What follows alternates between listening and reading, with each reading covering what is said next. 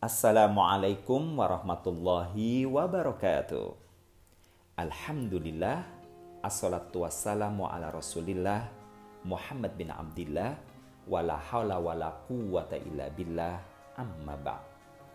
Saudara yang dirahmati Allah Subhanahu wa taala, kita pasti sudah sangat familiar dengan istilah malam Lailatul Qadar. Dalam kehidupan kontekstual kita hari ini, Rasulullah memberikan informasi bahwa malam Lailatul Qadar itu adalah malam yang terjadi pada bulan Ramadan. Baik riwayat hadis maupun ulama memberikan penjelasan memang bahwa malam Lailatul Qadar itu terjadi pada 10 hari yang terakhir.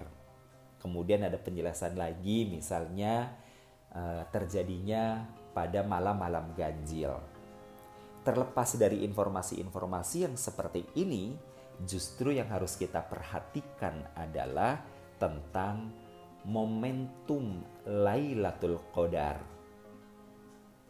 Lailatul Qadar di masa Rasul Shallallahu Alaihi Wasallam ada sebuah peristiwa yang sangat penting.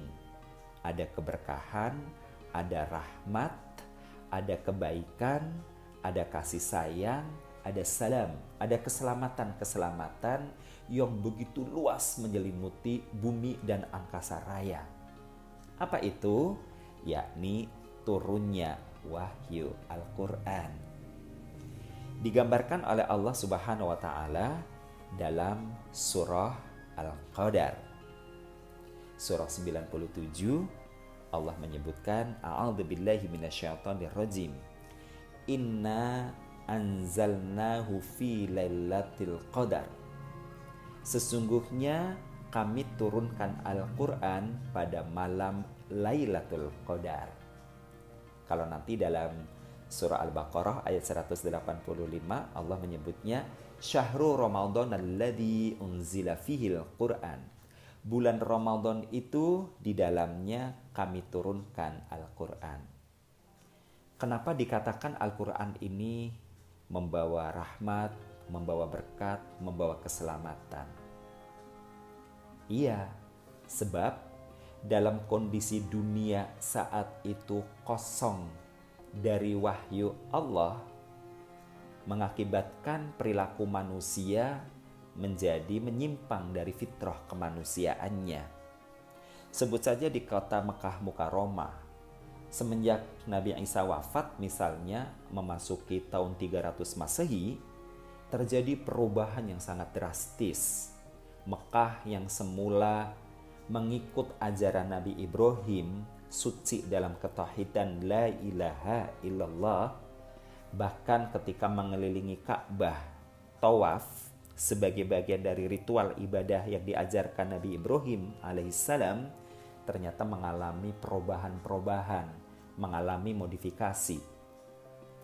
Ada kalimat labbaik Allahumma labbaik, labbaik la syarika lakal labbaik.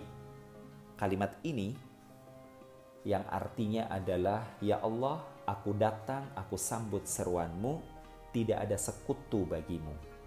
Ternyata diubah oleh orang-orang Mekah saat itu yang memang akidahnya sudah terkontaminasi syirik.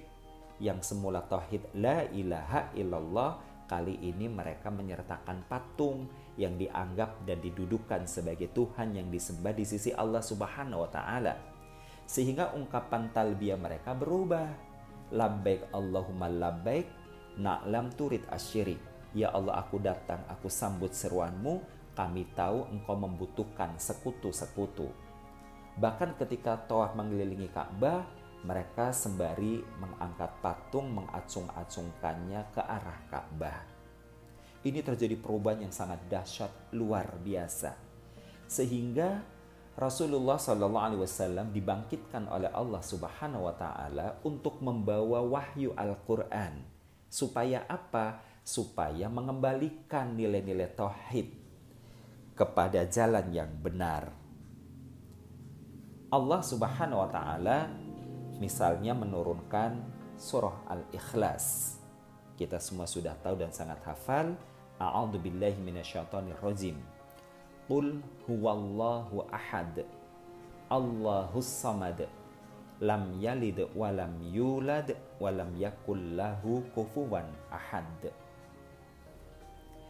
Katakanlah Allah itu Esa, tidak beranak dan tidak diperanakan. Allah adalah tempat bergantung, Allahus Samad, lam yalid walam yulad walam yakul lahu kufuwan ahad, tidak beranak dan tidak diperanakan, dan tidak ada satupun yang sekufu dengannya. Tidak ada yang setara dengan Allah Subhanahu wa Ta'ala. Al-Qur'an membawa keberkahan dalam persoalan tauhid, yang semula dengan kesyirikan mereka berdiri di tepi jurang neraka, dengan Al-Qur'an mereka diselamatkan. Dengan Al-Qur'an pula yang dijalankan oleh Rasulullah SAW, yang kemudian nanti ketika beliau mengaplikasikan kemudian tidak tertuang dalam kitab yang dikelompokkan sebagai wahyu Allah Al-Qur'an, maka disebut dengan hadis, disebut dengan sunnah-sunnah. Misalnya saja ungkapan beliau, at-tuhuru minal iman, bersuci, menjaga kebersihan, itu adalah bagian dari iman. Sebelum turun Al-Qur'an, maaf, orang banyak yang tidak beristinja. Tetapi setelah Al-Qur'an turun, orang kenal apa itu istinja, apa itu mandi, dan lain sebagainya. Mudah-mudahan dengan cahaya Al-Qur'an, kehidupan kita semakin meningkat kualitasnya. Pembahasan ini bermanfaat untuk kita semua. Sempurnakan ibadah Ramadan kita dengan amal-amal sunnah yang ada. Atasi kelesuan selama berpuasa dengan mengkonsumsi suplemen dan vitamin. Untuk mendapatkan promo suplemen selama Ramadan, Anda bisa follow Instagram jovi.id. Wassalamualaikum warahmatullahi wabarakatuh.